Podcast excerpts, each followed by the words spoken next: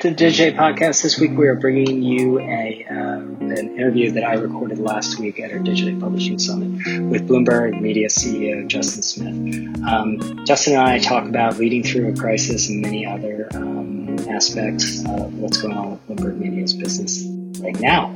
We're going to have more of these live events coming up, and you can check them out at digiday.com slash events. Now on to the interview.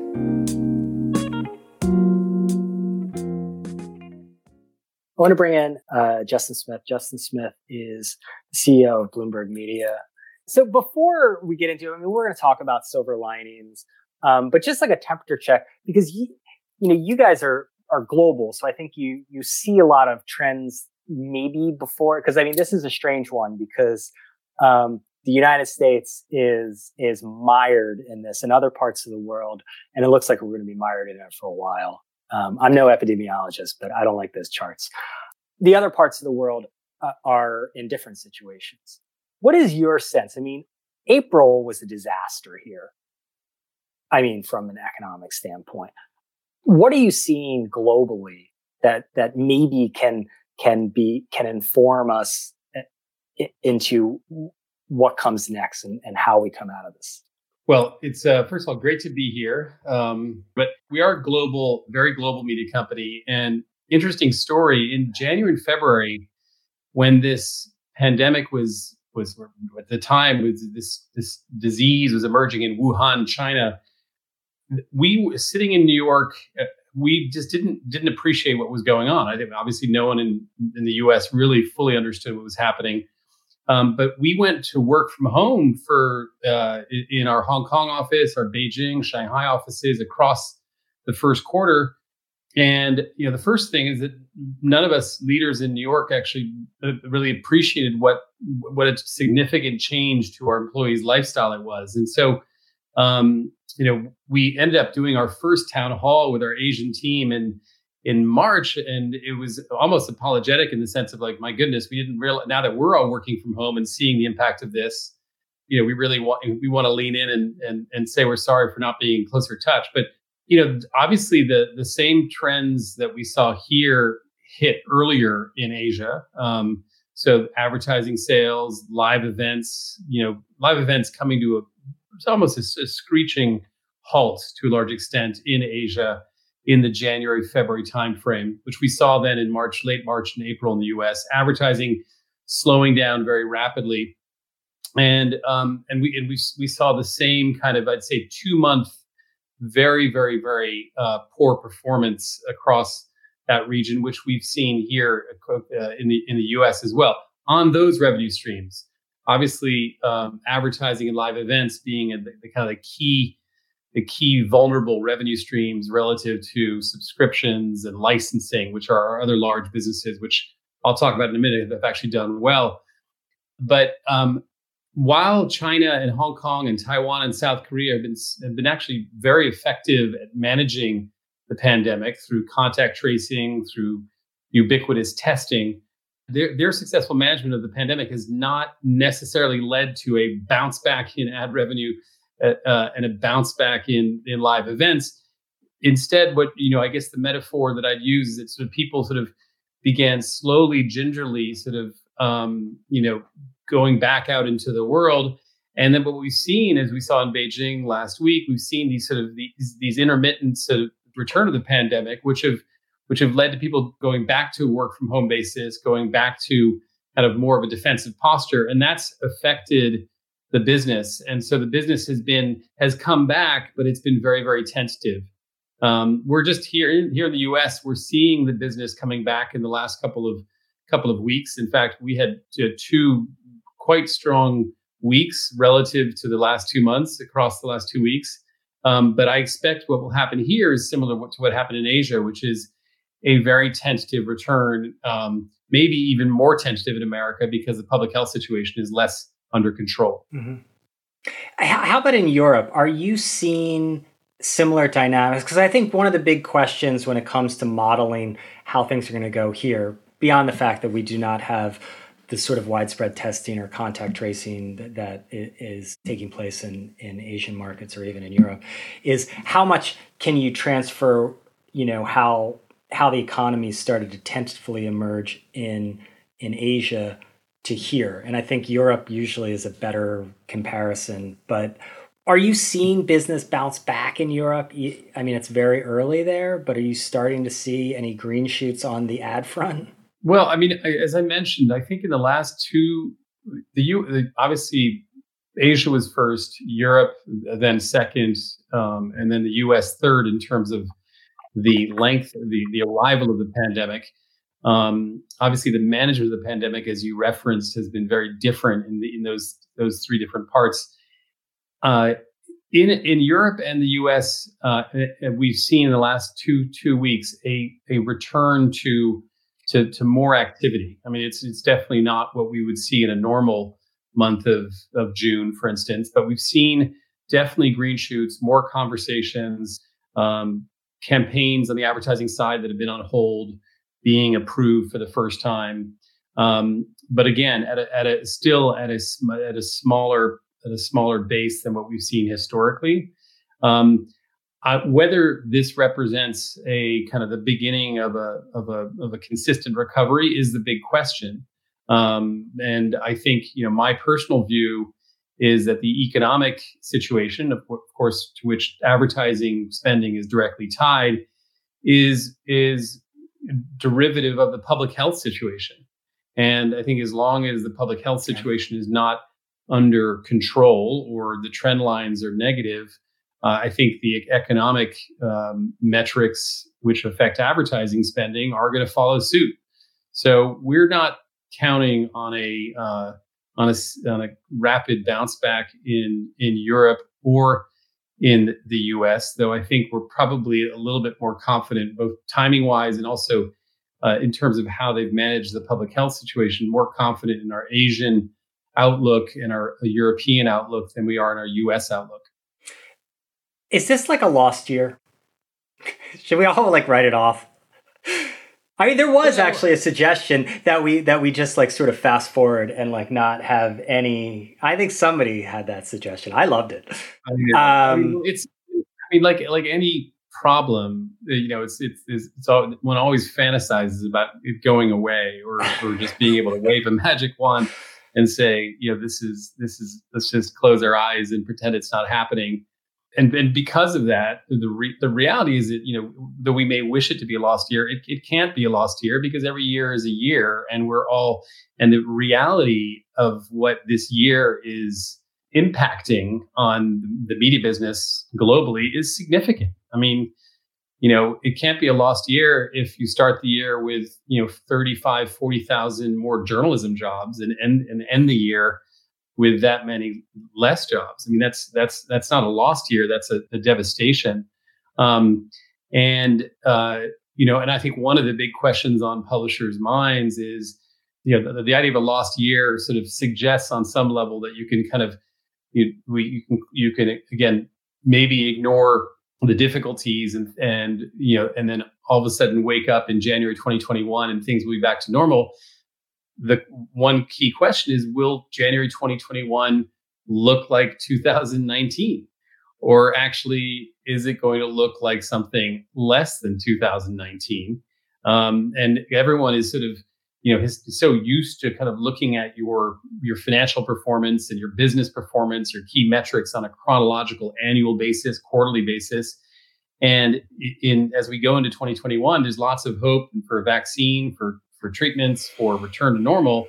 But I'm not totally convinced that you know the media business will be back to where it was a year ago. I think we might be a little further back than that. And uh, so bounce back is like going back to 2019, not like is that what? Well, I think, I think 2019 may be the baseline, and there's a possibility it could be could be you know could be even even worse than that uh, in certain in certain revenue areas. Um, you know, just to kind of get into the the details of you know of the broad media business models. I mean, advertising obviously has been the, the biggest uh, issue alongside live events. Uh, the difference between advertising and live events is that advertising was already facing significant headwinds across the last couple of years, especially digital advertising. And uh, you know, my view is that the pandemic, to a large extent, is going to accelerate those negative trends on advertising, digital advertising. I think the platforms, you know, even though they're facing you know difficulties, rel- relative difficulties this year, I think there's they they are going to increase their strength and their market share uh, out of this out of this pandemic. I think in a in a in an environment where CMOs have less dollars to spend. I think the scale and the performance metrics and the efficiencies of the platforms um, will, you know, will prove very attractive. And unfortunately, the publishing business um, has not come up yet has yet come up with alternative advertising models that that are competitive. Live events, um, you know, this is obviously a, this is a lost year for live events. I mean, that is that because of the the fact that they're actually just impossible to to pull off. And as we know, um, despite lots of innovation and, and, lots of learnings and exciting new um, new possibilities in the virtual event space, uh, the revenues are you know um, are very reminiscent uh, of of the, of the era when we went from you know traditional ad spending to digital ad spending, where the actual percentage of the revenue is much much smaller. Um, now that's all doom and gloom. On the flip side, and this is where you know, I yeah, we were going to do silver linings. Talking Justin. about silver linings, there, you know, the, the this is a time when you can lean into to some some of the revenue streams that are being promoted by some of these lifestyle changes, by some of these work from home dynamics. I mean, we are at Bloomberg, and I know a number of other publishers, um, unfortunately not u- ubiquitously, are seeing major, major increases in subscription revenue. Um, and uh, and we're even seeing signs now that actually the big bumps in subscription revenue across the first quarter and second quarter due to the due to the in, in, you know increased news consumption um, actually are, are sticking around, and that some of the churn rates are consistent with previous churn rates so that, they, this is not just a short-term thing. So so i think it's you know there it's a time of reckoning for the media business as a whole. I think everyone um, knew at some point that uh, after a nine-year economic expansion that there would be some sort of shock that would then uh, you know really really challenge the media industry and that the business models that were reliant on kind of more traditional declining um, revenue streams uh, would you know would would see a, an unfortunate shakeout, and it would force you know the remaining businesses to innovate and focus on opportunities that would be much more lasting for the future. So, if we were to take Bloomberg Media, I know you're private, so please give as much detail as you can. But before Corona and then after, wherever the other side of this is, like how do you expect the shape of the business to change from a revenue perspective? I mean, obviously, we talk about acceleration. Bloomberg accelerate this has to have accelerated the shift to um, subscriptions as as a large part of the business versus advertising. So definitely, I mean, I think you know, and, and we like hopefully other publishers are really thinking hard and have been working hard during this this crisis to um, to make changes to our overall model and our overall business that will position us in the most you know in the most positive and forward leaning way you know post crisis we're really we talk a lot about you know how are we going to be positioned in december of 2020 november of 2020 uh, january of 2021 um, and so as you mentioned i mean i think we are going to see you know, we've historically been an advertising led uh, business media company. Um, that's been a, a, large majority part of our revenues.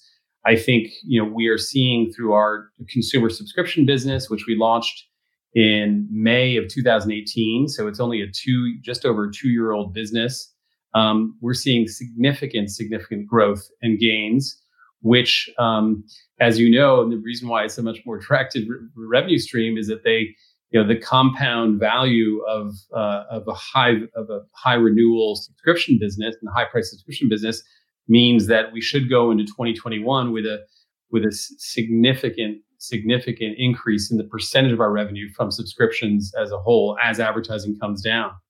Um, I do think it's so. Just if I could just jump in, um, this growth is not just in the number of subscriptions, but it is in the revenue from them because you know I I have this weird habit of taking uh, screen screenshots on my phone of different offers I get on Instagram and stuff.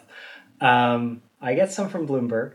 Obviously, a lot of people are using this time to drive volume into their subscription business, and if you do a good enough job with managing churn, and I know Michael uh, Finnegan will be talking about this later, it, it it makes total sense. The number, the math is the math, as long as you can protect the brand. But you're seeing growth in revenue, significant growth in revenue, not just in the in the pure numbers of subscribers.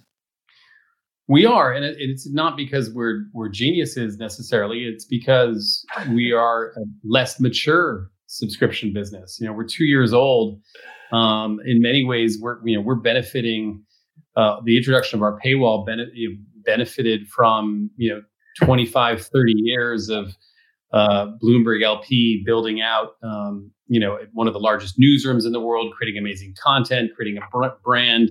And when we introduced a paywall, obviously, you know, there was a lot of a lot of opportunity for us uh, in, in you know in these in this first phase. So um, because we're we're we're we're on the less mature side, you know, all of our acquisition of sub- subscriptions actually you know fall fall into the you know what we call a positive lifetime value acquisition. So we're we're generating more revenue uh, across the uh, the period that we that we that we analyze than we uh, than we are from the acquisition cost, um, and that that includes even having made an incremental you know investment this year because we saw the opportunity being so big.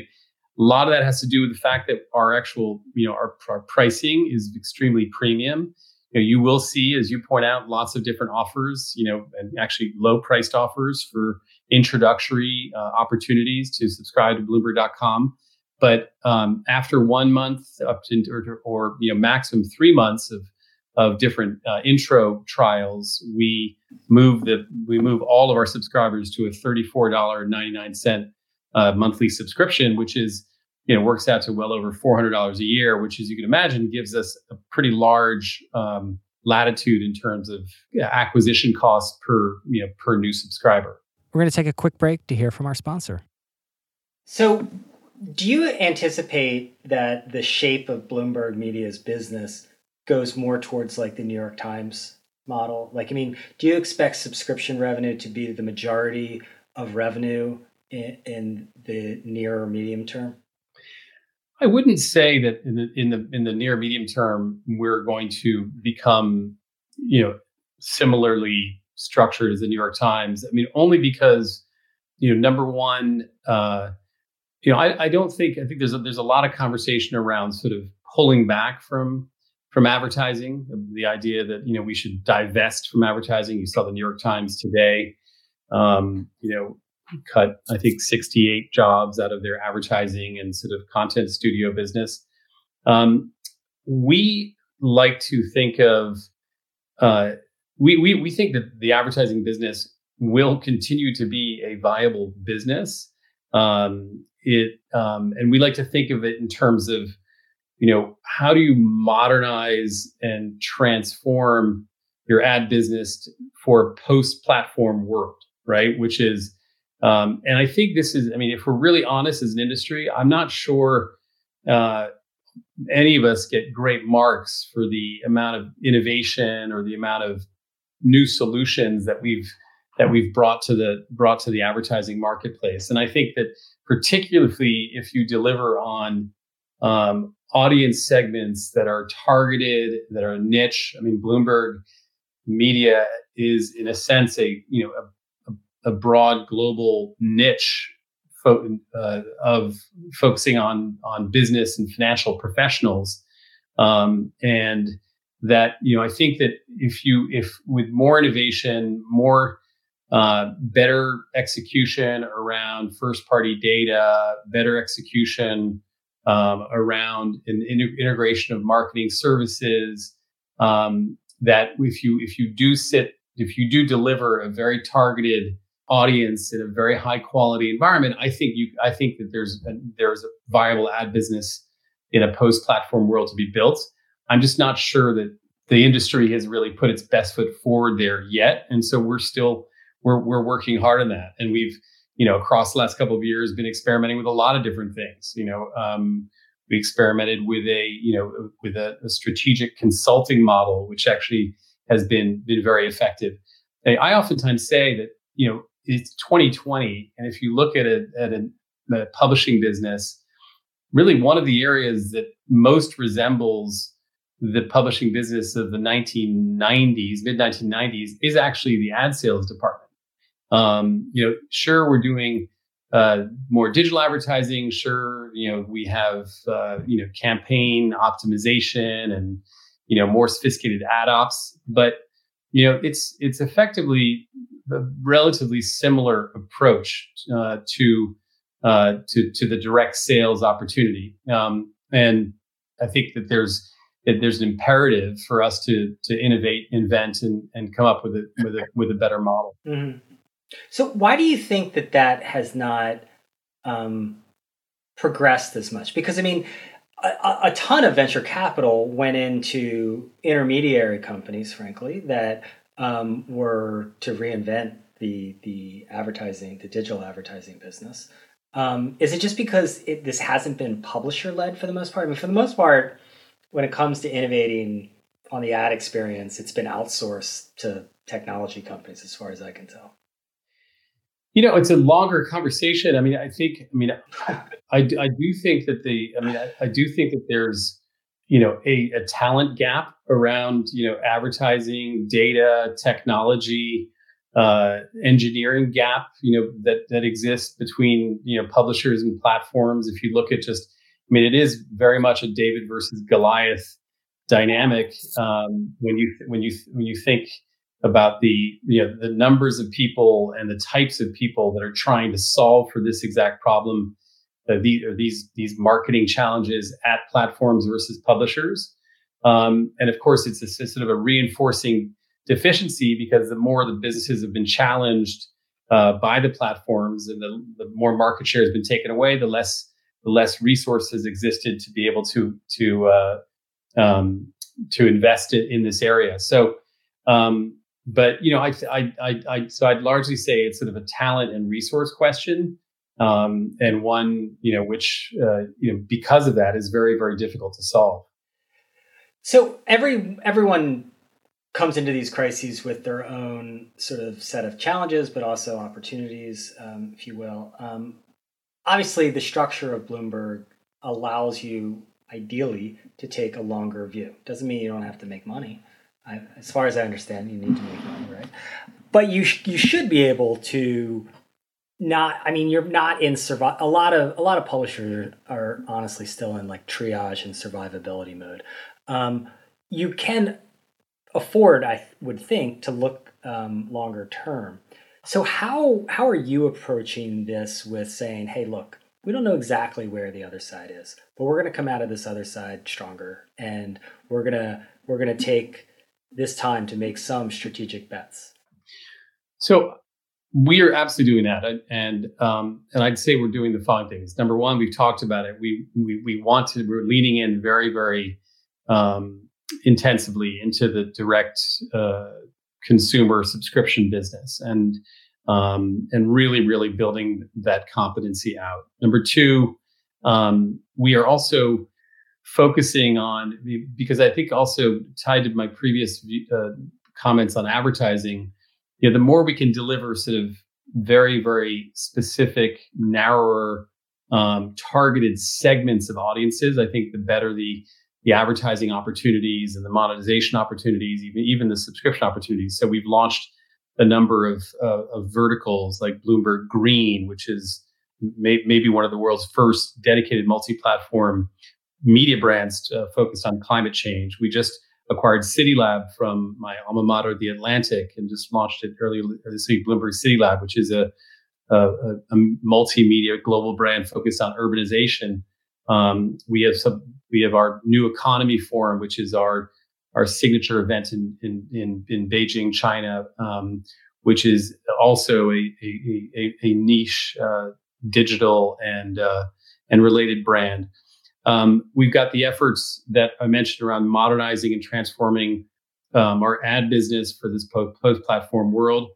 And one key part that we're, you know, one key thing that we're working on to position us to come through this in the longer term is, you know, putting a lot more emphasis and investment into um, into into next generation video opportunities. So, uh, probably the largest new initiative at Bloomberg Media is um, is the is our Quick Take um, video uh, news brand, which is which originally was called TicToc until the Chinese TikTok made it clear that we needed to change our brand. You weren't going to beat them on that one. No, we weren't. Anyway, it was just bad timing. It started off as a partnership with Twitter, um, and uh, we were sort of a video news platform on Twitter exclusively, um, doing you know uh, social uh, video news clips uh, from around the world uh, on Twitter, and became the largest publisher of video on Twitter. Then we've moved it now to, to YouTube and to Facebook and to Instagram. Um, reaches over 100, you know, over 50 million uniques a month now, just after two years. And we are now going to be later this year taking that quick take brand into the OTT space and launching um, 10 hours of dedicated streaming programming to to participate both in the well primarily in the streaming um, OTT advertising space, um, if you do look at the future of advertising, I think something like, you know, today the eighty billion dollars of revenue are is being uh, is being spent in in uh, in sort of connected OTT, and it's going to grow to to to 160 billion by 2024. It's really going to be a significant significant growth opportunity, and so we um, and we see probably more advertising opportunity than we do see um, kind of subscription fee opportunity in the OTT landscape. Um, and then okay, finally, so if I go on like if I go on like Roku, I'll be able to find Quick Take. You you will you will you will uh, Roku, starting in the okay. fall. We haven't announced the formal launch yet, but Quick Take is you know is going to move from being kind of a social video platform to a social video and OTT streaming platform um, uh, globally uh, as of as of this fall. And then the last thing I would say, Brian, is you know we we are seeing a lot of publishers pulling back from live events, um, and you know we do because of our broader business model have I think the luxury to take a longer view, but we are very actively preparing for owning the return to live events, the return to experiential. And by owning, I mean this this was a very very dynamic revenue stream for us over the last five years. And you know, I I know we, Digiday, it's been a, a, huge part of your business. Um, and but we do hold the belief that once it's safe for people to convene in person live, that the that the events business will come will come come back very very strongly. And there's a big opportunity to you know to capture more market share uh, as we go through this you know this lost year in events um, and to, to come back mm-hmm. with a mm-hmm. with a with a much much more aggressive uh, slate of, of, event programming and also a whole new range of opportunities tied to virtual events, which will become much more of a complement to the live event experience than they've ever been before. And I think ultimately would become more of a more a larger source of revenue too. Are you going to have the new economy forum in November? We'll be having it, um, it but it will not be in person. uh, okay. Yes, we, we're going to do it. We're going to do I it mean, in November um, virtually, uh, but on a, on a on a on a global scale. Okay. Um, when do you, or do you have no idea, like when you would are forecasting having in person events? We are thinking. Um, I mean, honestly, it's just guesswork because I, I, we don't think that in person events will happen until it's definitively safe, and that means you know it, it can uh, you know either a ubiquitously av- available vaccine um, or uh, a therapeutic treatment to to, to COVID nineteen that is that is definitive. Um, and I, that's you know that's obviously not, not my expertise. I mean, we've got models that look at the earliest, sort of the end of you know the the, the end of Q1 2021 um, and uh, and mm-hmm. and but we've got I'm also looking at models where it takes longer than that. I don't think that we see we see anything happening before the the next calendar year. Okay, so in-person events are on ice, I think, for this year. Sounds like.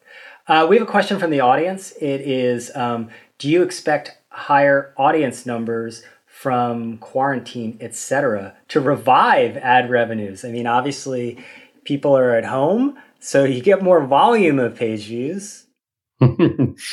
well, it's it's a good question. We we also, I mean, I think many, particularly news publishers, uh, including ourselves, saw record record traffic in the month of uh, March and April.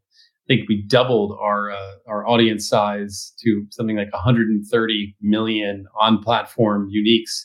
Um, of course, that coincided also with the advertising fall off and then concerns around um, content adjacencies and programmatic to, to coronavirus content. So it did not translate through into you know significant growth in in advertising. But what we have seen is we've seen coming out of April and May, we've, we've you know we've seen obviously a return to um, to more uh, to, to, to, to, audience levels that were similar to, to prior to the crisis, but with a significant increase. So a number of those new readers actually came uh, came to us and actually stuck with us, and and and the same goes for subscribers. Okay. Um, we're going to leave it there, but thank you so much, Justin. I appreciate you uh, taking the time. Thank you. All the best. Stay safe. And thank you all for listening. Next week, I will have another interview um, from the Digiday Publishing Summit. That one is with Blavity CEO and founder Morgan DeBaun. Uh, we're going to talk about how um, what it's like to to be the founder of a black focused uh, media company uh, during this time, and how the media industry can do better with uh, representation, equality, and opportunity.